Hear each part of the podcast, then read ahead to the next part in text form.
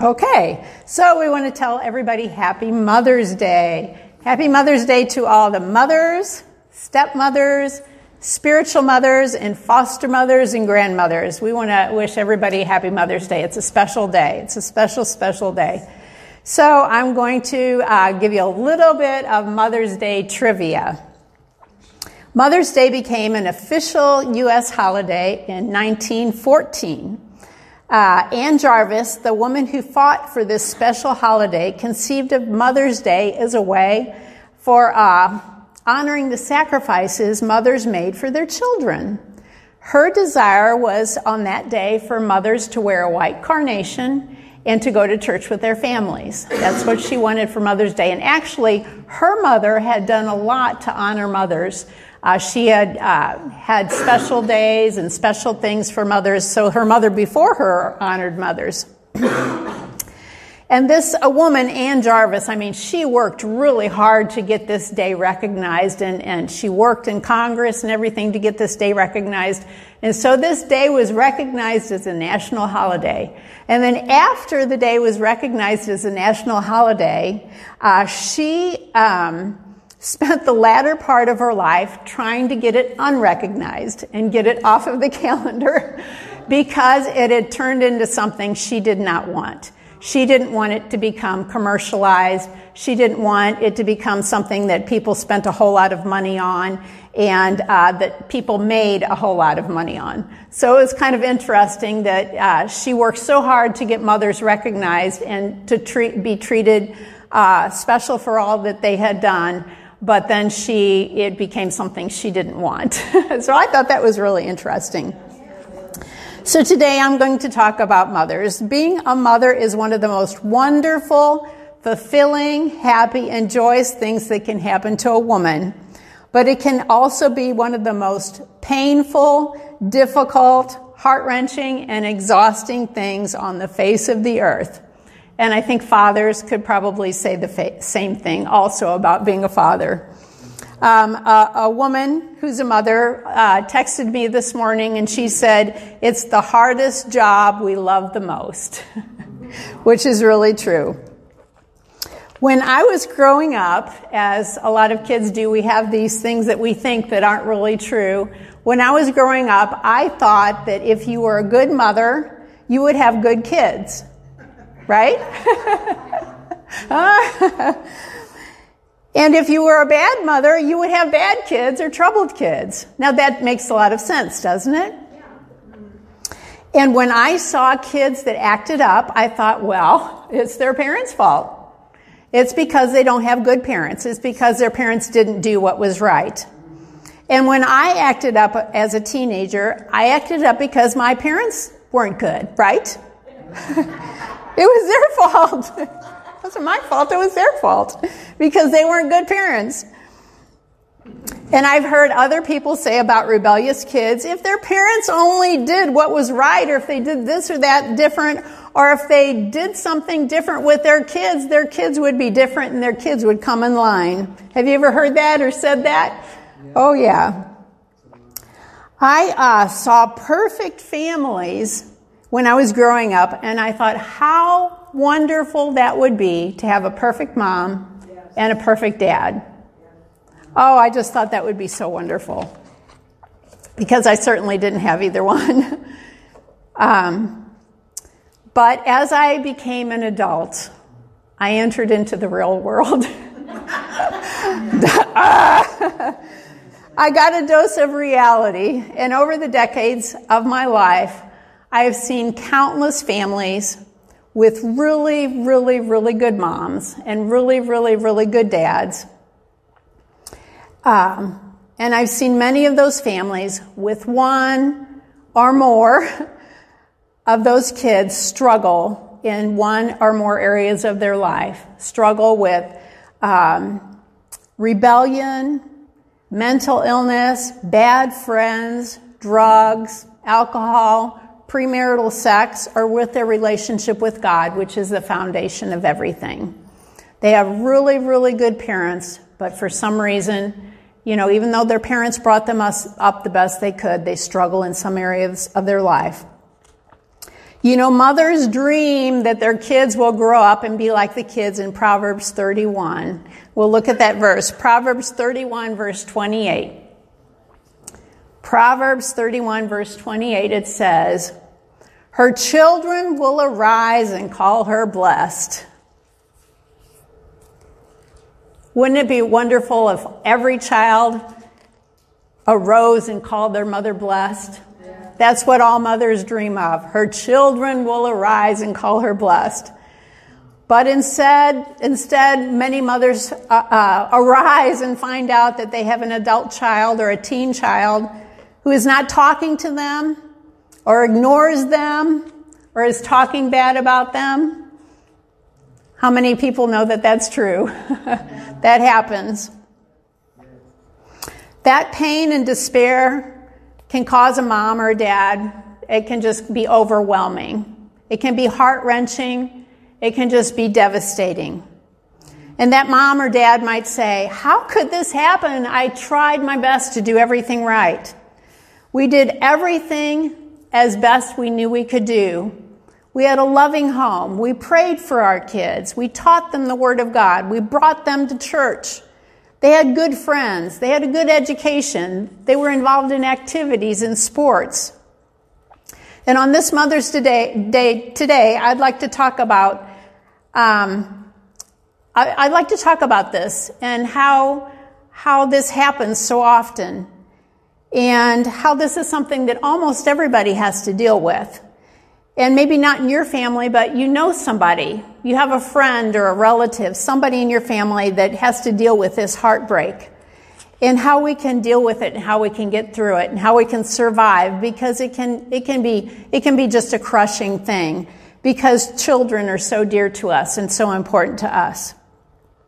So I'm going to talk about mothers, but this applies to fathers too. And I just like to, I'd just like to share some things that can help us from becoming so discouraged. Uh, because we can get really discouraged with our children. they can, it, it, because they're so important to us.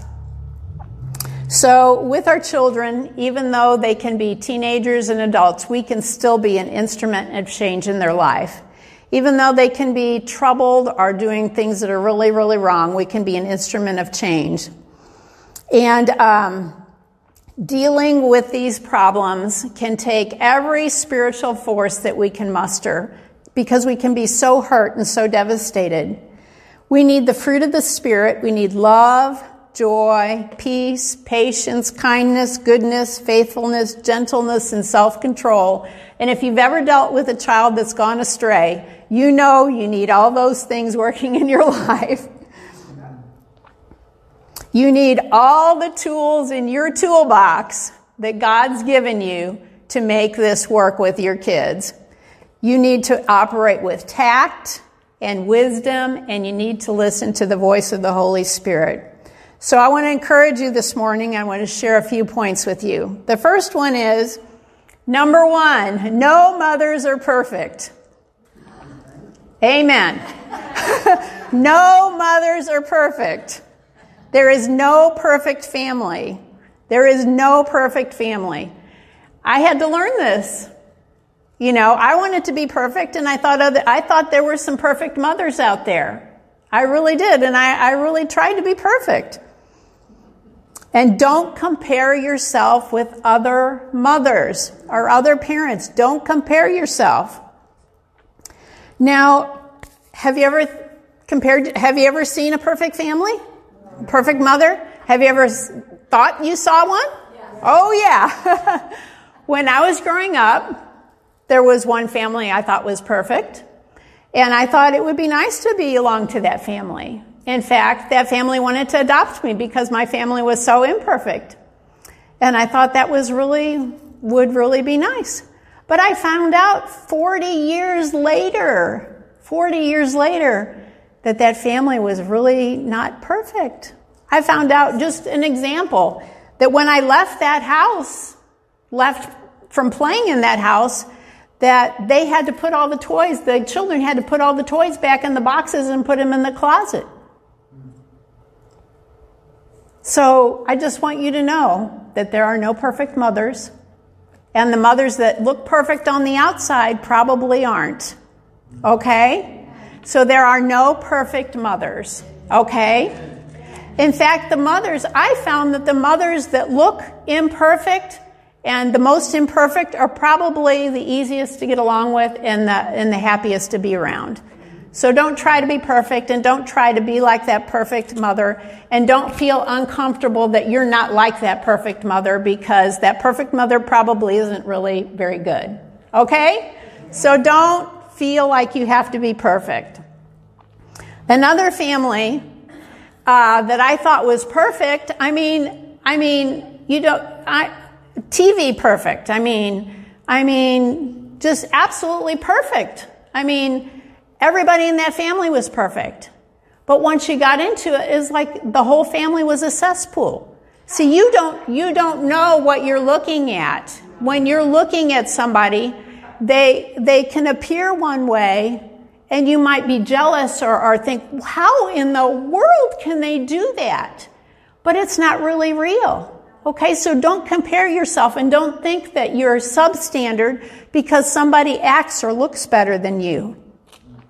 Another family, they just, they were so affluent and so well put together and looked so perfect. The mother just had everything just perfect. She dressed perfect. She looked perfect. She was affluent.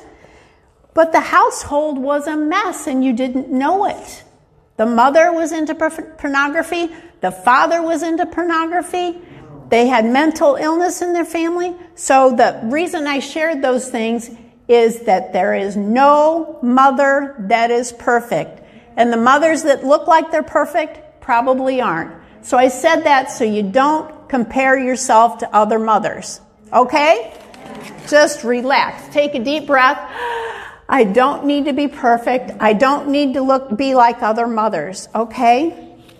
The Bible families had all kinds of problems. If you read the Bible, they had all kinds of problems. Bible families had all kinds of problems, including the most important family, the family of God. Okay? And this one thing has helped me more than anything else in my life in family relationships. God's family. God is the Heavenly Father he is the perfect Father. No one could be better. No one could be more perfect. He's done everything right. He's done everything perfect. He's perfect love. He said everything at the right time. He's done everything at the right time. He's perfect. And look at his children. So if he can be so perfect and his children be messed up, we as human beings, in our humanity, even doing the best we can, we can have children that mess up. And it's not gonna end the world. It's not gonna be the end of the world, okay? okay, that was number one. number two, when a child strays, it's not always mom's are the parent's fault. It kind of goes with the first one, but this is number two. It's not always your fault. Okay? It's not always your fault. And I know as a mother, you always think it's your fault. It's always the mother's fault. You always feel like it's your fault. When your child, what your child decides to do with their life is their decision and their responsibility. And as a mother, that's really, really, really hard to accept. But it is the truth. It's their decision and their responsibility. Um, children when I'm talking about children, I'm not talking about an eight year old. I'm talking about a 15 year old, an 18 year old, 27 year old, a 40 year old, a 50 year old. They make, they ha- they're making their own decisions. Um, we see over and over and over again in the Old Testament, in the record of the kings, we see a good king who honored God he, he uh, did what was right before the Lord. He, I mean, he did things that were right. He wasn't perfect. He did things that were right. And then his son was an evil king. And then the son after that was an evil king. And then the, the son after that was a good king. And then he might have had a son that was a good king. And then the next son.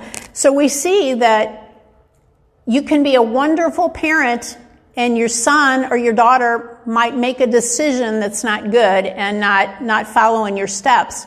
Or you might be a rotten parent and your child might be a good, just a glowing example of everything. And you see, you see in families, you know, you see a family that maybe has four kids and three kids follow the Lord and one kid, you know, kind of struggles in a lot of things.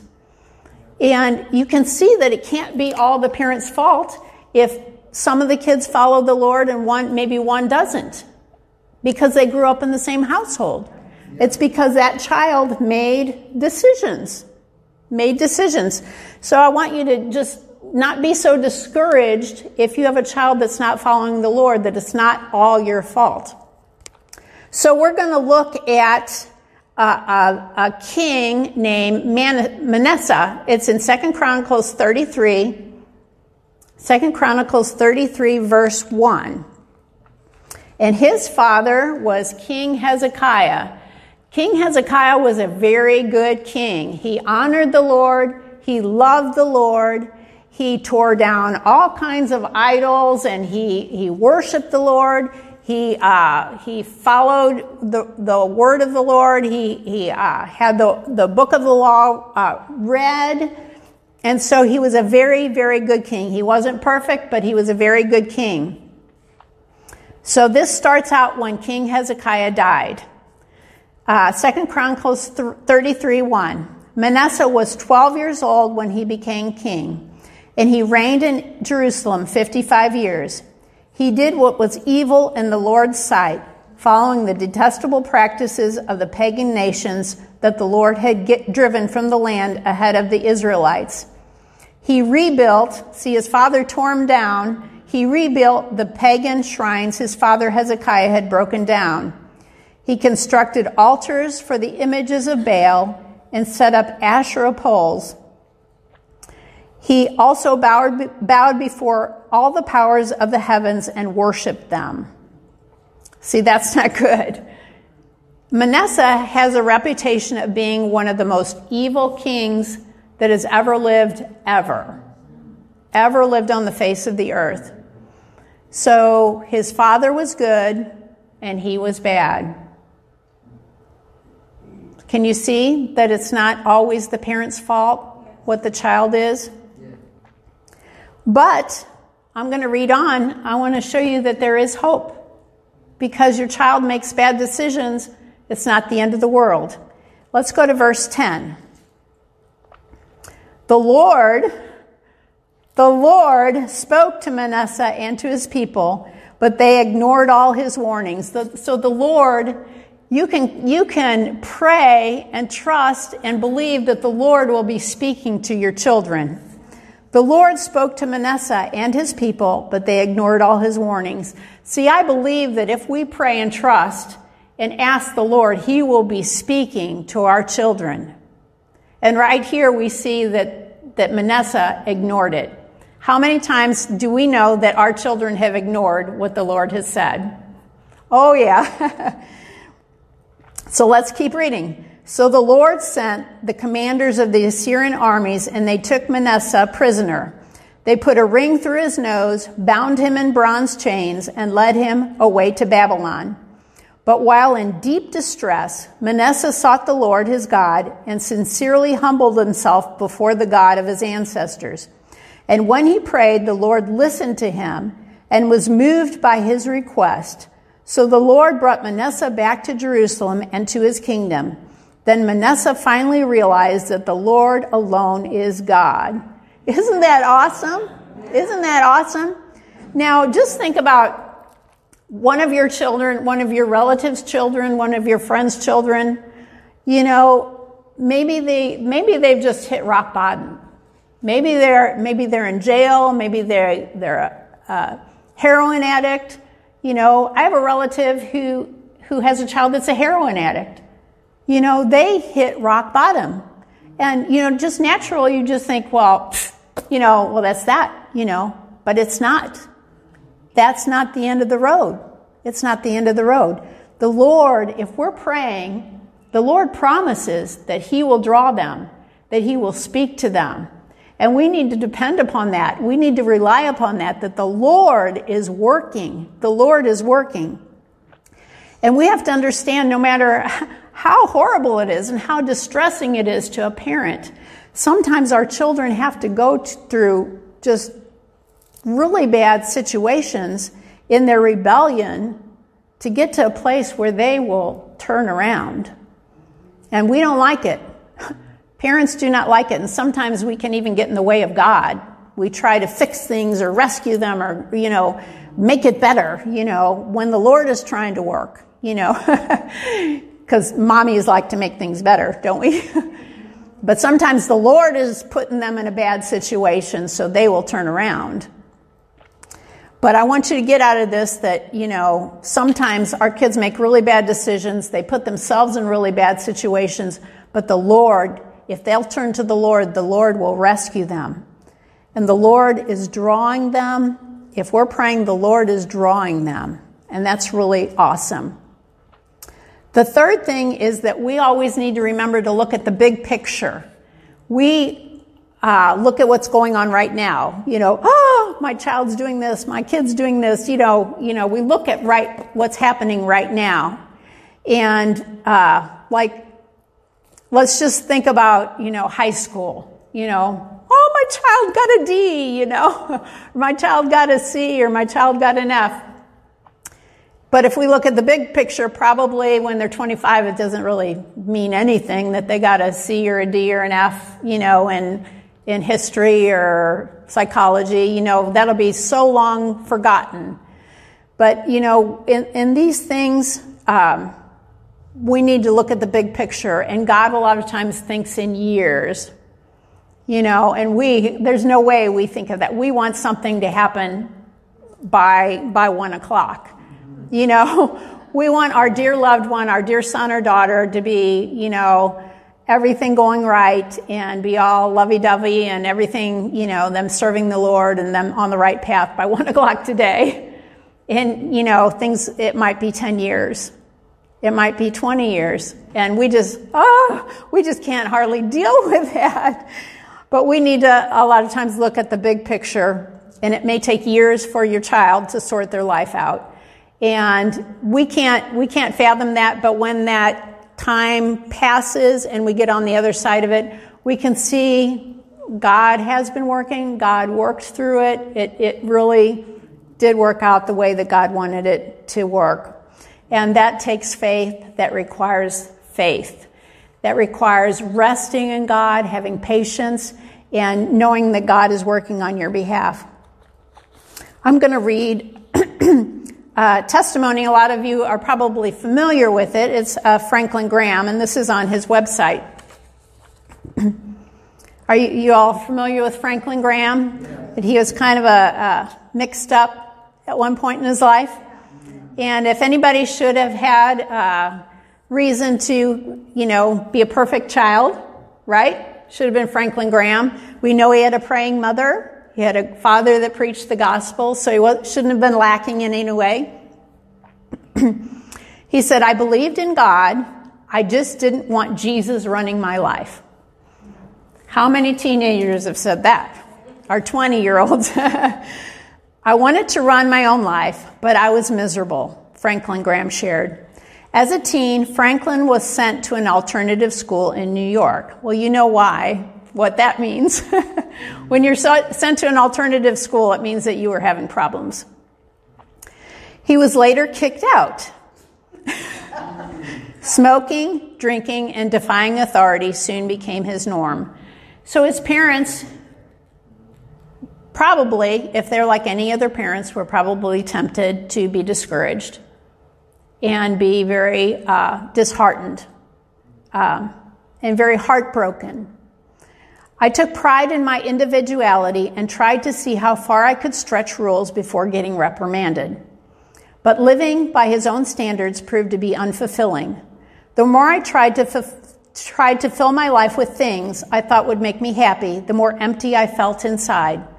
Franklin said while preaching the gospel in Thailand in November uh, 2013.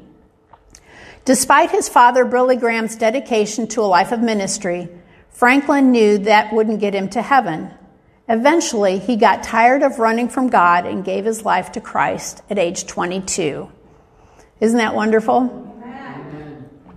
So, from whatever age he started rebelling, it took him to age 22. And I'm sure those were years, difficult years for his family. I realized for the first time, at age 22, for the first time, that sin had control over my life. Franklin Graham was not in charge, but sin was. And there was absolutely nothing I could do in my own power to overcome it. Suddenly, I had an overpowering conviction that I needed to get my life right with God. I was sick and tired of being sick and tired. My years of running and rebellion had ended. It was finished. See, what happened in Franklin Graham was a spiritual occurrence. And a lot of times as parents, we try to, we try to get things to happen on the outside. We try to get people, kids to change their behavior or try to change their attitude. When what needs to happen is a spiritual occurrence. And that's where our prayers really need to be that, that what occurs in them is a spiritual change. That the Holy Spirit would convict them of sin that the Holy Spirit would draw them unto Him. Um, I knew of a young man, I didn't know him personally, but I knew his parents pretty well. Wonderful parents, sweet parents, Christian parents, just awesome parents. And, and the guy, I mean, he was in his 20s, just totally and completely rebellious, using drugs, using alcohol, covered with tattoos, covered with piercings. And his parents just were heartbroken, you know. Um, but we all prayed. I mean, we kept praying, we kept praying and kept praying. And he came to a point where he um, turned to the Lord, and now he's a worship leader. So you can't, you can't ever give up. You can't ever give up. And you can't ever think, you know, if they don't turn by 15 or 18 or 20 or 50, you know that it's all over because it's not. Don't ever give up. Which leads to my next point. Keep your faith in God. Don't be discouraged by the circumstances. Um, don't be anxious. Just keep your faith in God. He will answer your prayers. He will answer your prayers. Let's go to Joshua, Joshua 1, verse 7. Joshua 1, verse 7. It says, be strong and very courageous. And parenting requires this probably more than any, other thing. Be strong and very courageous. Be careful to obey all the law my servant Moses gave you. Do not turn from it to the right or left that you may be successful in wherever you go. Do not let this book of the law depart from your mouth. Meditate it on, meditate on it day and night so that you may be careful to do everything in it. And I just encourage you um, as a parent to, uh, as you meditate on the Word of God, speak the Word of God. Don't be going around saying my son or my daughter is a loser, he's a th- this or that, or the, he's rebellious, he's a, you know, no good, blah, blah, blah, blah, blah, whatever word you want to describe your child. Speak the Word of God over them. You know, speak faith over them. Say what you are believing God that they are. Um, let your faith come out of your mouth for your child. Um, verse 9 Have I not commanded you? Be strong and courageous. Do not be terrified. Do not be discouraged. Don't be afraid for your children. Don't be afraid. Don't be afraid. Don't be afraid. for the Lord your God will be with you wherever you go. So don't be fearful about what's going to happen to your children. Uh, put your trust in the Lord. Surrender your children to them, to, to the Lord. Um, he is sufficient to take care of them. He will take care of them. Which leads to my next point. Five, surrender and dedicate your children to the Lord and pray. Pray, pray, pray. Pour out your heartache to the Lord. And we all know children can co- cause heartache. Pour that out to the Lord. And something that is really good is just get a gang of prayer warriors to pray with you because you need that. You need that prayer support. Let's go to James 5, verse 13. James 5, verse 13. It says, Is anyone among you suffering? Let him pray. Let him pray. You know, parents suffer a lot. Parents suffer a lot. Let him pray. Is anyone cheerful? Let him sing psalms. Is anyone among you sick? Let him call for the elders of the church and let them pray over him, anointing him with oil in the name of the Lord. And the prayer of faith will save the sick, and the Lord will raise him up. And if he has committed sins, he will be forgiven. And I want you to, want you to think about that. Pray for your children that their sins would be forgiven. Uh, don't hold their sins against them. Pray that their sins would be forgiven. Confess your trespasses to one another and pray for one another that you may be healed. Now, this I want you to really get the, this. The effective, fervent prayer of a righteous man avails much. Amen. And this is true for you and your prayers for your children. Your effective, fervent prayers avail much. So when you're praying for your kids, your, your prayers are going to be strong. I know they are. Your prayers are going to be fervent, they're going to be strong, and they will get results. Now, I'm going to tell you a story of, about a lady who prayed for her son. Have any of you heard of Hudson Taylor? Hudson Taylor was a very, very famous missionary um, in China in, um, in the 1800s. So I'm going to tell you his story. Um, I'm going to start this uh, about the power of prayer, praying for your children. I'm going to start with his parents. James and, James and Amelia Taylor were dedicated Christians. James was a shop owner and a pharmacist in Barnsley, England. James's gift for preaching had been identified, and he was set apart by uh, as a lay preacher charged to give sermons each Lord's Day. So he was a shop owner who was a pharmacist, and he preached on Sundays. Six days a week, he were committed to the healing of bodies as a pharmacist, and the seventh to the healing of souls. It was just 13 months after they got married that they were joined by their first child, Hudson, in 1832, long time ago. Almost 100 years ago. Oh, almost 200 years ago. Hudson's parents had dedicated him to the Lord before his birth, giving him to the ministry and especially to mission work in China. Hudson learned this information only after he had already taken up the work. Um, James and Amelia consistently led their children in family worship, reading the Bible, praying, and singing hymns together. So it sounds like they're pretty good parents, don't you think? When Hudson was 15, his father determined it was time for the boy to gain a wider experience of life. Hudson took up employment in a bank, and it was in this environment that he first encountered people who openly mocked the Christian faith. And all, all of our kids are going to deal with this, right? He soon joined them in scoffing and swearing. The job also opened his eyes to wealth and to those who lived and lived to accumulate and enjoy it. He found himself drawn to money and to the pleasures it could afford. His spiritual life began to languish, and he lost interest in prayer and in reading the Bible. When weakening eyes eventually forced him to resign, he returned to his father's shop in a state of deep spiritual crisis. These were difficult days as Hudson, now 17, found himself despondent and short tempered, inwardly and at times outwardly rebelling against his father. Doesn't sound too good, does it? No.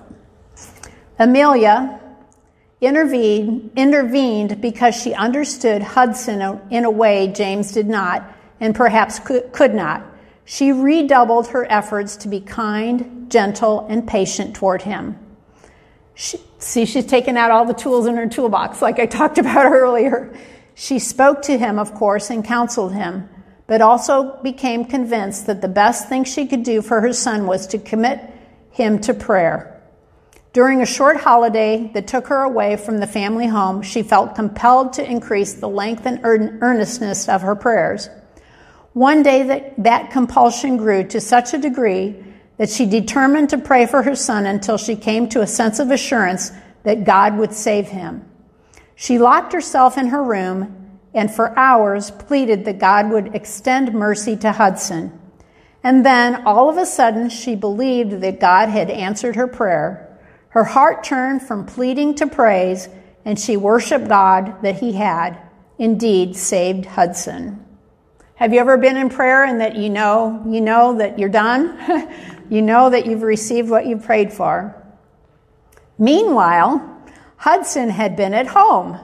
Bored and discontent, he began looking for something to do. He wandered into his father's library, and though he pulled book after book from the shelf, found nothing of interest. Finally, he spotted a tract titled Poor Richard. He read the story, then came to the simple words, the finished work of Christ. And that very moment, Hudson understood that Christ had done all that was necessary for salvation, and the only right response was to accept that work by faith. Right there, he fell to his knees and committed his life to the Lord, promising to serve him forever. He soon learned that as he was on his knees praising God for his salvation, his mother was doing the very same thing, though very though many miles away. Isn't that awesome? Taylor's life, Hudson Taylor's life was forever transformed. He soon committed his life to missionary work, trained as a doctor, began to preach, and at last departed for China in 1853. Hudson Taylor would spend 51 years in China. Hundreds of missionaries would follow him to China, and thousands of Chinese would come to know Christ. And his story cannot be told without giving due credit to the power of a praying mom. Even when raised in a godly home with a loving mother, some children may be dragged away from God into the sinful desires of the world. But no matter how far your children stray, no matter the circumstances, you must not succumb to despair. You can pray like Amelia prayed. You may not receive such a clear and remarkable answer to your prayer, but as you plead for your children before a sovereign God, as you cry out in faith to Him, you can trust that there will be a day when your tears of mourning will turn to tears of joy. Amen. And that story is on a, on a website. Um, it's called Christian Men and Their Godly Mom. Christian Men and Their Godly Moms. And I thought that was really, neat. there's other stories on there too. Christian Men and Their Godly Moms. So, um, I want you all, everybody listening, if you're a mom or a dad, to not be discouraged not be discouraged. Don't compare yourself with other moms. There's nobody that's perfect. And continue to pray, continue to trust in the Lord. He is working. He is working. He's working. And this very thing that, that we deal with as parents, God has been dealing with ever since He created humans. So he's so experienced. he knows what to do. he knows what to do. And I want you to know I have seen God do mighty, mighty things in families. And you need to trust God that He'll work in your family too. Amen. Amen. So I just want, uh, I just, as we close, I'm going to pray for your family. And I also want to, um, if you uh, have been one of those people that your mama has been praying for you, I want to encourage you to uh, make a decision today to call upon the name of the Lord, to turn your life to the Lord because He loves you so much.